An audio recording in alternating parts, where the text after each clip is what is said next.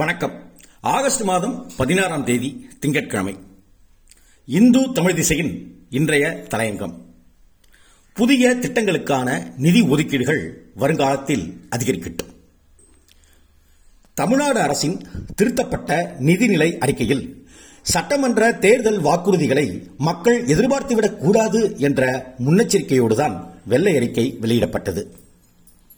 வெள்ளை அறிக்கைக்கும் நிதிநிலை அறிக்கைக்கும் இடைப்பட்ட நாட்களில் முன்னாள் அமைச்சரின் வீட்டில் லஞ்ச ஒழிப்புத் துறையினரின் சோதனை, பொது நிதிநிலை அறிக்கைக்கும் வேளாண் நிதிநிலை அறிக்கைக்கும் இடையே அனைத்து சாதியினரும் அர்ச்சகராக நியமனம் ஆகியவை மக்களின் கவனத்தை திசை திருப்புவதற்கான காரணிகளாக உதவியிருக்கின்றன.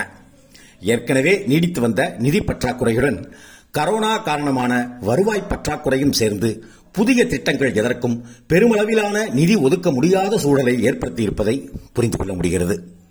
அதே சமயம் தேர்தலுக்கு முன்பு அளிக்கப்பட்ட வாக்குறுதிகள் எல்லாம் இந்த கவலை தரும் நிதி நிலைமை துளிகூட தெரியாமலா வெளியிடப்பட்டன என்ற கேள்வியும் மக்களிடையே எழுந்திருக்கிறது.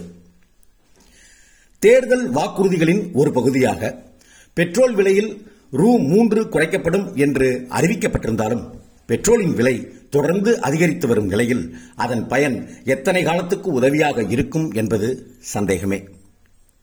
ஆனால் மகளிர் சுய உதவி குழுக்கள் பெற்ற ரூ 2756 கோடி கடன் தொகையை தள்ளுபடி செய்வதாக அறிவித்திருப்பது பெருந்தொற்று காலத்தில் நுண்கடன் நிறுவனங்களால் பெண்கள் அனுபவித்து வந்த தொடர் துயரங்களுக்கு முற்றுப்புள்ளி வைக்கும் என்பது ஆறுதலானது. நிதி பற்றாக்குறையின் நெருக்கடியானது நிர்வாக சீர்திருத்தங்களை நோக்கி தள்ளுகிறது என்பதையும் புரிந்து கொள்ள முடிகிறது.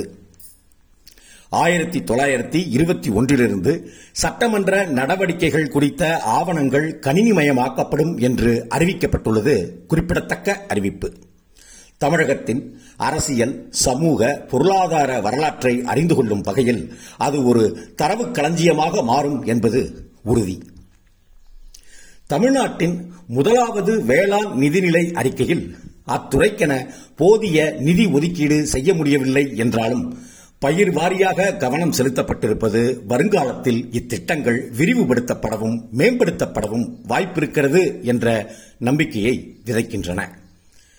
நெல்லுக்கான கொள்முதல் விலை குவிண்டாலுக்கு சன்ன ரகத்துக்கு ரூ 2060 என்றும் சாதாரண ரகத்துக்கு ரூ 2015 என்றும் உயர்த்தப்பட்டிருப்பது வரவேற்புக்குரியது. கொள்முதல் நிலையங்களில் விவசாயிகள் வாரக்கணக்கில் காத்து கிடப்பதை தவிர்ப்பதற்கான நடவடிக்கைகளையும் துரிதப்படுத்த வேண்டும்.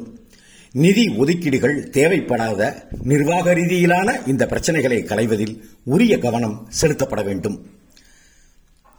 தேர்தல் அறிக்கையில் குறிப்பிட்டுள்ளது போல இயற்கை வேளாண்மைக்கு முக்கியத்துவம் கொடுக்கப்பட்டுள்ளது. வேளாண் மற்றும் அதன் சார்பு துறைகளுக்கென்று முதலாவது வரவு செலவு திட்டத்தில் மொத்தம் ரூ 34,220 கோடி ஒதுக்கப்பட்டுள்ளது. இந்த நிதி ஒதுக்கீடு அடுத்தடுத்த ஆண்டுகளில் படிப்படியாக அதிகரிக்க வேண்டும். நன்றி, வணக்கம்.